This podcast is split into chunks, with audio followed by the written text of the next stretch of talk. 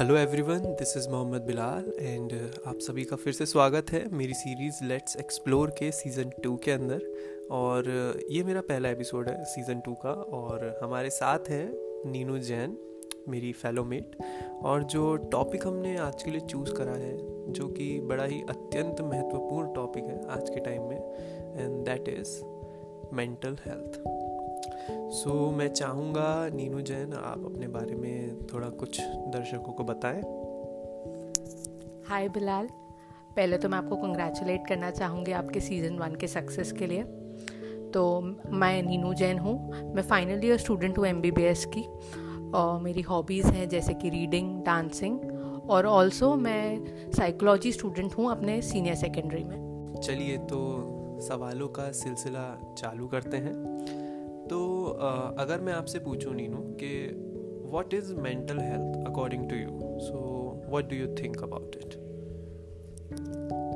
मैं बस एक वो चाहूँगी कि मेंटल uh, हेल्थ के बारे में हम बात करें। इससे पहले मैं अपने सारे जो लिसनर्स हैं उनको बोलना चाहूँगी कि किसी भी क्योंकि ये मेरा व्यक्तिगत व्यू है तो किसी भी पॉइंट पे अगर आपको ऐसा लगता है कि मेरी सोच आपकी सोच से मैच नहीं कर रही है या मैं कुछ गलत बोल रही हूँ तो आप बेझिझक इस ऑडियो को ब्रेक लेके सुन सकते हैं या आप डिस्कनेक्ट कर सकते हैं क्योंकि यहाँ हम किसी भी किसी की भी पीस को डिस्टर्ब नहीं करना चाह रहे। तो मेंटल हेल्थ मेंटल हेल्थ को अगर हम बिल्कुल नॉर्मल इंसानों की भाषा में समझें तो मेंटल हेल्थ होता है एक इंसान का सही तरीके से सोच पाना किसी भी सिचुएशन में, उसका सही तरीके से रिएक्ट कर पाना। फॉर एग्ज़ाम्पल मैंने आपको बहुत प्यार से कोई मज़ाक करा एक नॉर्मल इंसान उसको हंस के रिप्लाई करेगा पर जहाँ किसी इंसान को मेंटल हेल्थ रिलेटेड कोई इशू होगा, वो इसमें हो सकता है गुस्सा हो जाए, बहुत लड़ाई झगड़ा करने लगे और एक अप्रोप्रिएटली उसको ग्रैस्प करना। कोई आपको कुछ समझा रहा है तो आप उससे पॉजिटिवली ले पा रहे हो अपने अंदर, क्योंकि ये बहुत नॉर्मल चीज़ है।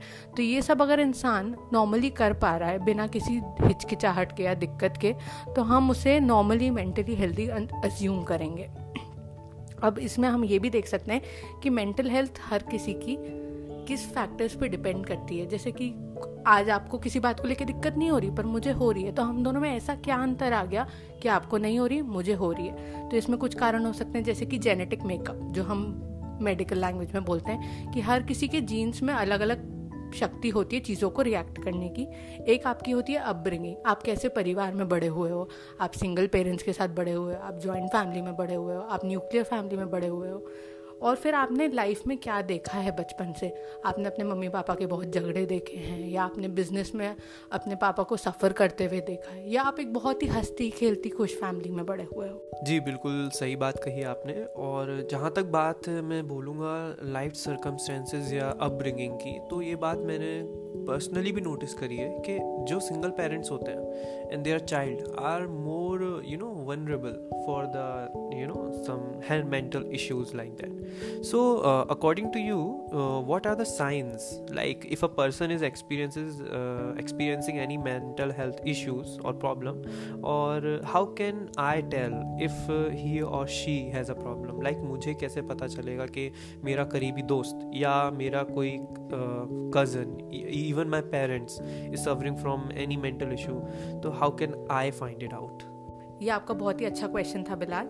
तो पहले इसका आंसर देने से पहले मैं मेंटल हेल्थ को एक सीसॉ से कंपेयर करना चाहूँगी जिसके एक साइड पे तो ऐसे लोग होते हैं जो बहुत ही कंटेंट होते हैं अपने जीवन से एकदम खुश होते हैं उन्हें कोई दुख नहीं को, कोई मोह नहीं किसी बात की चिंता नहीं जिसमें हम हमारे गुरु लोग को ले सकते हैं जितने संत होते हैं जो हम यूट्यूब पर गुरुओं की बातें सुनते हैं। और इसके दूसरे साइड पर सीसॉ के दूसरे साइड पर आते हैं वो लोग जो डिप्रेशन का शिकार होते हैं एनजाइटी का शिकार होते हैं सिजोफ्रेनिया या फिर बायपोलर डिसऑर्डर्स जितने भी मेंटल हेल्थ डिसऑर्डर्स होते हैं, उन सब का शिकार होते हैं। तो एक जो नॉर्मल इंसान होता है, वो इस सीसो के बीच में कहीं झूल रहा होता है। कभी तो वो खुशी की ओर बढ़ता है, कभी वो दुख की ओर बढ़ता है, पर वो कुल मिला के अपना बैलेंस बीच में बना के रखता है। इस सीसो के एकदम ऊपर जाना और एकदम नीचे आना एक नॉर्मल इंसान के लिए पॉसिबल नहीं होता। अब आप बोल रहे थे कि हम कैसे पता करेंगे कि साइंस क्या है? तो साइंस में एक पहला साइन जो आप इजीली नोटिस कर सकते हो कि किसी एक ही बात पे इंसान दो हफ़्ते से ज़्यादा उदास हो। अब जैसे कि फॉर एग्जांपल हम हमारे पेरेंट्स के एग्जांपल ले लेते हैं। मान लीजिए पापा को बिज़नेस में दस बारह हज़ार का नुकसान हो गया। जनरली पापा दो तीन दिन में उस बात को भूल जाते हैं। पर आप नोटिस कर रहे हैं कि पापा उस बात को भूल ही नहीं पा रहे हैं। एक दिन हो गया, दो दिन हो गया, एक हफ़्ता हो गया, दो हफ़्ता हो गया, पापा उसी बारह हज़ार को लेके उदास है। तो ये आपके लिए एक सिग्नल होना चाहिए कि शायद मेरे पापा मेंटल हेल्थ के गलत डायरेक्शन में बढ़ रहे हैं। दूसरा कुछ एग्जाम्पल्स जो कॉमनली दिखते हैं, वो है एक्सट्रीम मूड स्विंग्स या फिर बहुत एनजाइटी होना छोटी छोटी बातों पे सोशली विड्रॉ होना, घर पे आए पापा एक कोने में बैठे हुए किसी से बात नहीं कर रहे अब कुछ लोगों का ये नेचर होता है कि वो घर आए और एक कोने में बैठे हुए पर जो नॉर्मली सबसे रोज़ बात करते थे, साथ में खाना खाते थे, वो एकदम से अकेले खाना खाने लग गए। ये होना चाहिए। इसमें मतलब ये काफ़ी है ना पर्सपेक्टिव है कि हर इंसान में ये अलग अलग डिग्री में मिलेगा। तो ऐसा नहीं कि हर कोई जो अलग खाना खा रहा है, वो मेंटल इलनेस का शिकार है। ये आपको नोटिस करना चाहिए उसके रेगुलर बिहेवियर से। एक होता है स्लीप और ईटिंग चेंजेस मतलब ज़रूरत से ज़्यादा सोना, ज़रूरत से कम खाना या कई बार ज़रूरत से ज़्यादा खाना भी। और एक और जो साइन आप बहुत कॉमनली यूज़ देख सकते हैं वो है लॉस इन फंक्शनिंग मतलब जो नॉर्मली इंसान मम्मी है हमारी, सुबह उठती हैं टिफ़िन बनाती हैं, खाना बनाती हैं, ये उनका रूटीन है। पर आप एक दो दिन से नोटिस कर रहे हैं कि वो ऐसे हेल्दी हैं फिजिकली पर वो सुबह उठने में उन्हें दिक्कत हो रही है, वो घर का काम नहीं कर पा रही हैं, थकान महसूस कर रही हैं।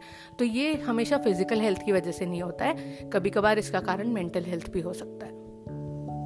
बिल्कुल सही बात बोली आपने। एज अ मेडिकल स्टूडेंट हम लोगों को ये पता होना चाहिए मेडिकल स्टूडेंट ही क्यों बोलूँ? एज अ यूथ या एज अ एजुकेटेड पर्सन आपको ये पता होना चाहिए कि आपके आसपास जो भी बंदा है, बंदी है if he or she is suffering from mental illness or not and how can we reach her or him out okay if I will talk about India like in India it is still a stigma you know I would say यहाँ पे आज भी mental health is like a stigma और is a very bad thing so according to you why it is still a stigma in india to talk about and you know to uh, have if someone is having some problem to reach out to any doctor or psychiatrist it is it is still a stigma even in the higher society of india what do you think about it ये इसमें मैं सबसे पहले बोलना चाहूँगी कि for the longest time जो mental health था वो काफ़ी अनएक्सप्लोर्ड एरिया था। मतलब काफ़ी टाइम से हम मेंटल हेल्थ को कुछ समझ ही नहीं रहे थे। हमारे लिए शरीर हेल्दी होना सिर्फ़ इतना ही था। आप देखिए हेल्थ की जो डेफिनेशन है, उसमें भी मेंटल हेल्थ कितने टाइम तक ऐड ही नहीं हुआ था, क्योंकि मेंटल हेल्थ को कुछ बीमारी कंसिडर ही नहीं करा चाह रहा था। तो शुरुआत तो यहीं से हो गई थी कि इसका स्टिग्मा बन रहा है। फिर एक चीज़ होती है, देखिए बिलाल, कि स्टिग्मा कोई भी चीज़ का आज की वजह से नहीं है। आज जो हो रहा है, वो स्टिग्मा नहीं है, जो हमको हमारे पूर्वजों से, हमारी एंसेस्ट्री से कैरी फॉरवर्ड होके मिला है, उन चीज़ों का स्टिग्मा है। जैसे कि आप मान लीजिए रेस का black, white, religion, Hindu, Muslim या फिर upper caste, lower caste, sexuality, male, female, ये सब जो स्टिग्मा है, ये आज के बनाए हुए नहीं है। ये हमारे को काफ़ी टाइम से मिल रहा है और मेंटल हेल्थ का स्टिग्मा भी काफ़ी टाइम से चला आ रहा है, जो अब हम हटाने की कोशिश कर रहे हैं। आज हमारी ये जो यूथ है, ये ये सब बारे में बातें इसीलिए कर रही है क्योंकि हम इसे हटाना चाहते हैं। तो ये स्टिग्मा की शुरुआत ऐसे हुई थी कि जब पहले किसी को मेंटल कोई प्रॉब्लम होती थी, वो डिप्रेस हो जाता था, वो बहुत उदास रहता था या कोई भी बाइपोलर डिसऑर्डर हो जाता था तो उसे ऐसा माना जाता था कि इस पर भूत प्रेत का साया पड़ गया है या फिर ये इसके बुरे कर्म है जो इसके ऊपर लौट के आ रहे हैं। और इसलिए उस इंसान को बहुत गंदे से ट्रीट करा जाता था, उसको कमरे में बंद कर दिया जाता था। उस इंसान के परिवार वालों से कोई बात नहीं करता था, खाना पीना नहीं देते थे और बहुत अशेम्ड वाली फीलिंग आती थी उनको। प्लस ये जो मेंटल स्टिग्मा है, जैसे कोई फिजिकली बीमार होता है तो हम उसे ऐसे ट्रीट नहीं करते जैसे हम मेंटली बीमार को आज की डेट में भी ट्रीट करते हैं। हम उसको अनएक्सेप्टेबल मान लेते हैं। हम सोचते हैं कि वो एक्सक्यूज़ बना रहा है कमज़ोर होने की, काम नहीं करने की। तो ये सब जो चीज़ें चली आ रही हैं, ये मेंटल हेल्थ को एक स्टिग्मा बना रही हैं, जो आज की डेट में भी थोड़ा बहुत कंट्रीब्यूट कर रही हैं उसके स्टिग्मा बने रहने में। जी, पुरानी, पुराने लोगों का जो सोच था like that was a very absurd thing to you know think or something about that so if I will talk about suicide see suicides are more common these days और अगर मैं इंडिया की ही बात करूँ तो 17 percent of total population of age group uh, maybe 15 to 29 or 25 there are the people जो ज़्यादा suicide कर रहे हैं और ये ज़्यादा कॉमन है इसमें सुसाइड करना। सो वाई इज़ दैट मतलब आपको ऐसा क्यों लगता है इसमें ज़्यादा इस एज ग्रुप में ज़्यादा करते हैं? और अगर अपन लोग जब ये रिसेंट केस हुआ सुशांत सिंह राजपूत का उसके बारे में भी आप क्या सोचते हैं? और आई थिंक स्टूडेंट्स में ज़्यादा कॉमन नहीं है what do think about it इस बात में मैं सबसे पहले एक स्टार्ट जोड़ना चाहूँगी कि 50 परसेंट ऑफ़ जितनी भी मेंटल इलनेस है, वो शुरू हो जाती है 14 ईयर्स में। मतलब जितने भी लोग अपने अडल्टहुड में एक्सपीरियंस कर रहे हैं, पर उसकी शुरुआत 14 ईयर्स में हो चुकी है। तो आप समझिए कि जैसे ही बच्चा अपने टीनेज में आता है, वो थोड़ा दुनिया को समझने लगता है, दुनिया देखने लगता है, तब से वो मेंटल इलनेस का शिकार हो जाता है। अब मेंटल इलनेस के यूथ में जो मेन कारण मेरे हिसाब से हैं, वो पहला है एक्सपेक्टेशन जैसे जैसे आप बड़े होने लगते हैं, मान लो आप क्लास में आए फिफ्थ सिक्स के बाद। आपके पेरेंट्स आपसे एक्सपेक्टेशंस रखने लगते हैं कि आप अच्छा पढ़ो अच्छा करो, और जब आप उस एक्सपेक्टेशन को मैच नहीं कर पा रहे और आपकी मेंटल हेल्थ भी अप्रोप्रिएट नहीं है तो आप सुसाइड की तरफ़ बढ़ने लग जाते हैं। ये हो गया पहला कारण सुसाइड का। दूसरा है सोशल मीडिया सोशल मीडिया पे आप हैं, मैं हूँ, और हम जानते हैं सोशल मीडिया पे लाइफ कितनी परफेक्ट होती है। आज मेरी लाइफ में कुछ गलत होगा तो मुझे उसे ओपन करने में डर इसीलिए लग रहा है क्योंकि मैं देख रही हूँ सबकी लाइफ परफेक्ट है। कोई अपने दुख दर्द उस पर शेयर कर ही नहीं रहा और कोई करेगा भी नहीं। तो ये जो बैरियर आ रहा है हमारे उसमें, इस वजह से भी सुसाइड के रेट ज़्यादा है। सोशल मीडिया पे ज़्यादातर कौन है? यूथ तो यूथ इसके लिए प्राइमरीली अफेक्ट हो रही है। ठीक है, दूसरा होता है परफॉर्मेंस प्रेशर ये परफॉर्मेंस प्रेशर हम सबने फेस करा है. पर क्योंकि हमारा मेंटल हेल्थ हमारा जो वो था, वो इतना स्टेबल था कि हम उसको झेल गए, पर हर कोई नहीं झेल पाता. अब देखिए, अभी जैसे जी का रिज़ल्ट आया था, बहुत रिसेंट एग्ज़ाम्पल है. कई बच्चों ने इतना अच्छा रिज़ल्ट आने के बावजूद सुसाइड कर लिया. क्यों? क्योंकि उनकी जो एक्सपेक्टेशन खुद से थी, या उनकी फैमिली की जो एक्सपेक्टेशन उनसे थी, वो उसे मैच नहीं कर पाए. पर फिर भी वो अच्छा कर रहे थे, और ऐसा नहीं है वो लाइफ में आगे अच्छा नहीं करेंगे. पर क्योंकि वो मेंटली उतने स्टेबल नहीं थे या उनके ऊपर उतना प्रेशर था कि वो उसको झेल नहीं पाए और उसका आउटकम सुसाइड निकला। एक और बहुत कॉमन कारण जो आज के आजकल बढ़ता जा रहा है, जिस वजह से आप ये सुशांत राजपूत या बड़े बड़े सेलिब्रिटीज़ का सुसाइड देख रहे हैं, वो है अर्बनाइजेशन आजकल हर कोई आगे की तरफ़ बढ़ रहा है और जो पीछे रह जा रहा है या जो पीछे जाता जा रहा है किसी कारण से, उसको हम यू नो अच्छी नज़र से नहीं देखते, हम उसका मज़ाक उड़ाते हैं, उसकी इंसल्ट करते हैं। तो जो स्पीड से आगे नहीं बढ़ पा रहा है और पीछे रह जा रहा है, वो उसको झेल नहीं पा रहा है। तो ये अर्बनाइजेशन में बहुत फास्ट ग्रोथ हो रही है, जिसका हर किसी का मैचअप करना पॉसिबल नहीं है और ये नॉर्मल है। पर सोसाइटी इसको नॉर्मल नहीं मान रही किसी के फेलियर को सोसाइटी इतनी अच्छे से एक्सेप्ट नहीं कर पाती है। और जब आपकी सोसाइटी आपके फेलियर को एक्सेप्ट नहीं कर पा रही है तो आप खुद को एक्सेप्ट नहीं कर पा रहे हो। और उसका एक आउटकम सुसाइड है। सुसाइड क्या है? जब इंसान खुद से खुश नहीं है, क्या हम खुद को पिंच भी कर सकते हैं? नहीं, क्योंकि हम खुद से प्यार करते हैं। तो आप सोचो, जो इंसान सुसाइड कर रहा है, वो किस हद तक खुद से नफरत कर चुका है कि वो खुद की जान लेने के लिए, खुद को इतनी तकलीफ़ देने के लिए तैयार है? और एक होता है सपोर्ट सिस्टम जैसे जैसे हम आगे बढ़ते जा रहे हैं लाइफ में, हम देख रहे हैं कि ये जो इकोनॉमिक ग्रोथ और सारी ग्रोथ हो रही है अर्बनाइजेशन भी, उसमें क्या हो रहा है, लोग अलग रह रहे हैं। अपने ये जो यूथ है, अपनी जॉब करने अलग रह रही है। अकेले फ्लैट में one B H K two B H K three B H K flat में एक अकेला इंसान रह रहा है। तो कभी वो ऑफ़िस से उसका बुरा दिन था, वो आया तो उसके पास बात करने के लिए कोई नहीं है। फ़ोन पे बात करने से कुछ नहीं होता आपके पास कोई नहीं, आप घर लौट रहे हो तो आपके पास कोई नहीं आपको सपोर्ट करने के लिए। तो जब आप अपने दुख किसी से शेयर नहीं कर पा रहे तो आप खुद के अंदर रख रहे हो। ऐसे दुख बढ़ते बढ़ते बढ़ते बढ़ते ये फ़ेज़ आता है जब इंसान इतना ड्रास्टिक स्टेप ले लेता है। और हम देखें तो जैसे कि जैसे वेस्टर्नाइजेशन आता जा रहा है, उससे क्या है लैक ऑफ़ इकोनॉमिक सपोर्ट होता जा रहा है। आपकी ज़रूरतें बढ़ती जा रही हैं, पैसा कम होता जा रहा है। आपके पास जितना पैसा है, आपके लिए वो कम ही है। आपका सोशल सपोर्ट आपके पास दोस्त बहुत है, मैं ये नहीं कह रही, पर आपके पास सपोर्ट कितना है? एक या दो दोस्त ही होंगे जो आपको सपोर्ट कर रहे हैं। भले आप ग्रुप के साथ फ़ोटो डाल रहे हो, पर सपोर्ट कितना एक या दो दोस्त का है। कुछ कुछ को वो, उनका भी नहीं होता फिर उसके बाद इमोशनल सपोर्ट। चलो आपके एक दो दोस्त हैं जो आपको सपोर्ट कर पा रहे हैं। पर क्या आप उनसे अपने दिल की बात सच में कर पा रहे हो? जो आप सच में सोचते हो, सच में, क्या आप उनसे शेयर कर पा रहे हो? नहीं। और उसके बाद रिसोर्सेज नहीं है। जैसे जो रिक्वायरमेंट्स कुछ कुछ लोगों के पास जो बेसिक रिक्वायरमेंट्स हैं, उनके भी रिसोर्सेज नहीं है। तो ये फार्मर्स वगैरह की सुसाइड रिसोर्सेज के कारण है। जिसमें कहीं ना कहीं देश का तो योगदान है ही, पर एज सोसाइटी हर इंसान का कंट्रीब्यूशन है। एक सुसाइड में हर किसी का कहीं ना कहीं कोई रोल होता है जो उसने गलत प्ले करा होता है, या फिर उस इंसान ने उसको गलत परसीव करा होता है। और जहाँ तक मैं बात बोलूँ globalisation is quite a important factor for bringing this mental health in our society. Like, अगर एक बंदा कोई यूएस में बैठा है and due to social media और इंस्टाग्राम वो अपनी लाइफ स्टाइल की पिक्चर्स वगैरह डाल रहा है so the person who is living in India which is a developing country उसको वो देख के यू नो एक अलग क्या कहना चाहिए लैक ऑफ़ सुपीरियोरिटी बोल सकते हैं या इन्फीरियोरिटी देखने को मिलती है। ये वाली बात भी मुझे ऐसा लगता है इसमें ऐड होनी चाहिए। तो अगर मैं आपसे पूछूँ एज अ मेडिकल स्टूडेंट और अ फ्यूचर डॉक्टर तो आपके थॉट्स क्या हैं on the drugs or the therapy for the mental health condition like do they really work on the people who suffer from mental illness देखिए क्योंकि mental illness एक बीमारी है, हर बीमारी का दवाई है। तो हमारे पास मेंटल इलनेस रिलेटेड प्रॉब्लम्स के लिए भी ड्रग्स हैं, पर मुझे ऐसा लगता है कि जिस इंसान को मेंटल इलनेस रिलेटेड प्रॉब्लम है, उसका जैसा कि हम मेडिकल में बोलते हैं ट्रीटमेंट ऑफ़ चॉइस होना चाहिए काउंसलिंग क्योंकि जो दिल में दर्द है, वो बोलकर ही निकलेगा। तो आप दवाई दे सकते हैं ऑब्वियसली मेडिकल आपको मेडिकली उस इंसान को सपोर्ट करना है, आपको ड्रग्स देने ही पड़ेंगे उसको। पर इसमें आपको जो मेन इलाज करना है, कहीं मेंटल इलनेस रिलेटेड प्रॉब्लम सिर्फ़ बात करने से सॉल्व हो सकती हैं। और बाद में मैं ये नहीं बोल रही कि किसी थेरेपिस्ट के पास जाके बात करिए। आज मैं उदास हूँ। हो सकता है मैं शाम को मेरे एक दोस्त से बात करूँ, हमारी पंद्रह मिनट की बात मेरी उस प्रॉब्लम को पूरी तरह से सॉल्व कर दे। तो एक छोटी सी कन्वर्सेशन मेंटल इलनेस या मेंटल हेल्थ के लिए बहुत हेल्पफुल हो सकती है। दवाइयाँ ऑफकोर्स बींग डॉक्टर मैं ये नहीं बोलूँगी दवाइयाँ काम नहीं आती है। दवाइयाँ काम आएँगी, पर ये ऐसी बीमारी है या ये ऐसी जगह है जहाँ पे बात करने की अप्रोच बात करने का तरीका ज़्यादा इंपॉर्टेंट है रैदर देन मेडिसिन मेडिसिन हैं बट उससे ज़्यादा एक इंपॉर्टेंट ये पहलू है इसका।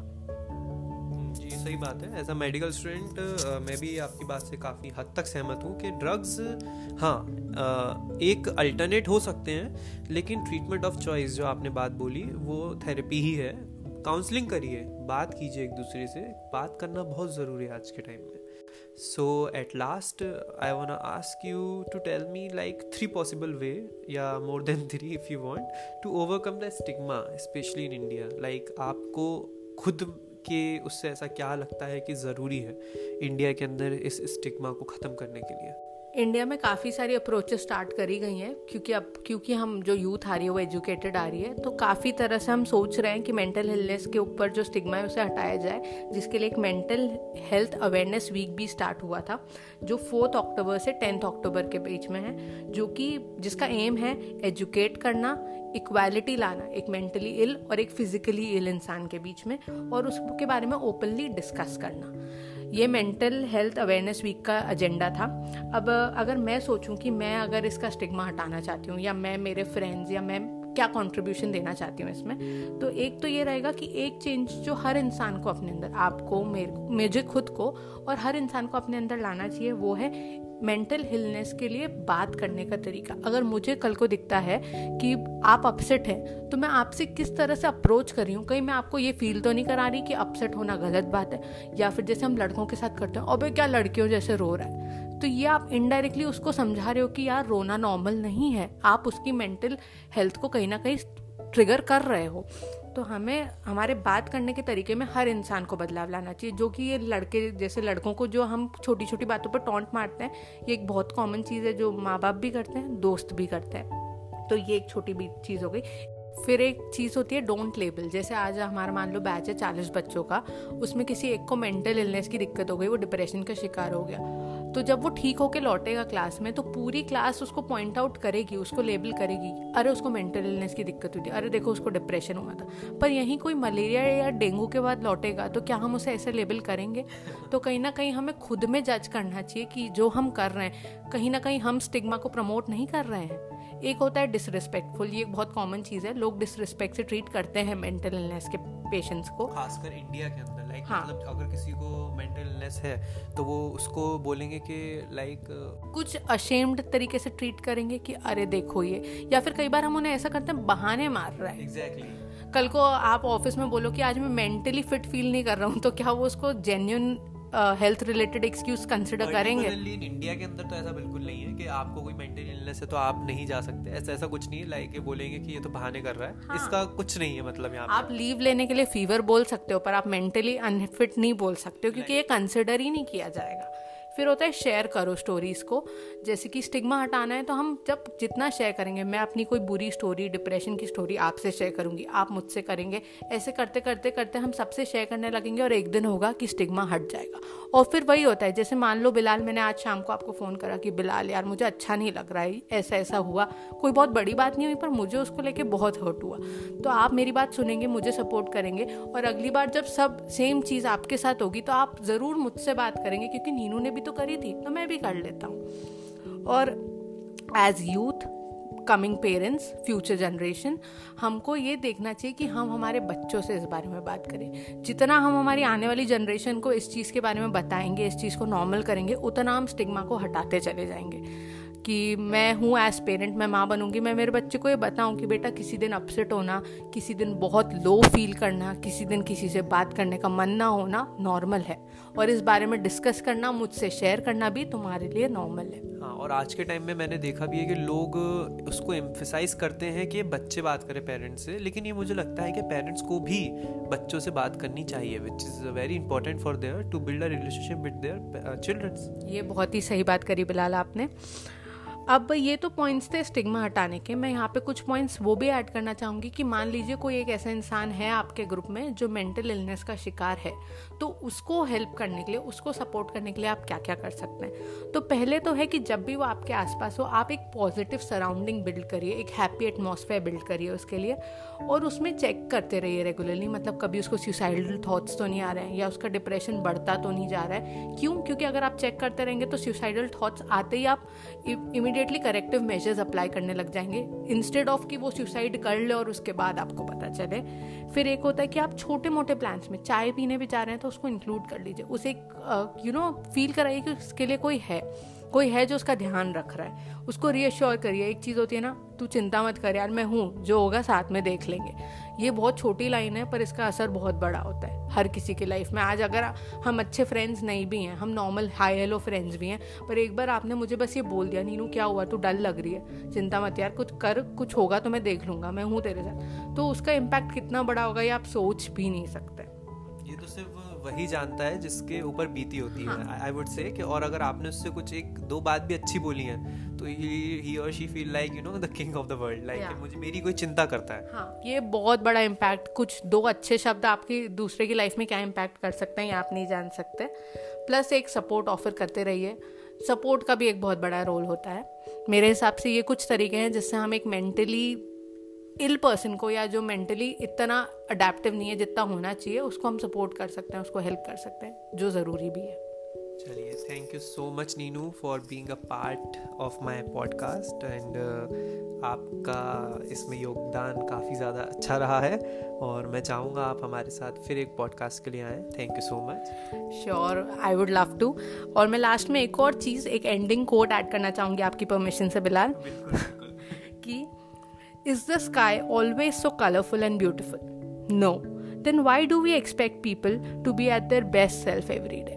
और अगर इसे हम सोच के, समझ के अपनी लाइफ में इम्प्लीमेंट कर दें तो शायद मेंटल हेल्थ एक स्टिग्मा ना रहे बहुत अच्छा कोट था आपका and thank you so much तो इसी के साथ हमारे पॉडकास्ट ख़त्म होता है और हम फिर मिलेंगे आप लोगों से एक नए एपिसोड में, एक नए गेस्ट के साथ तब तक के लिए बाय बाय टेक केयर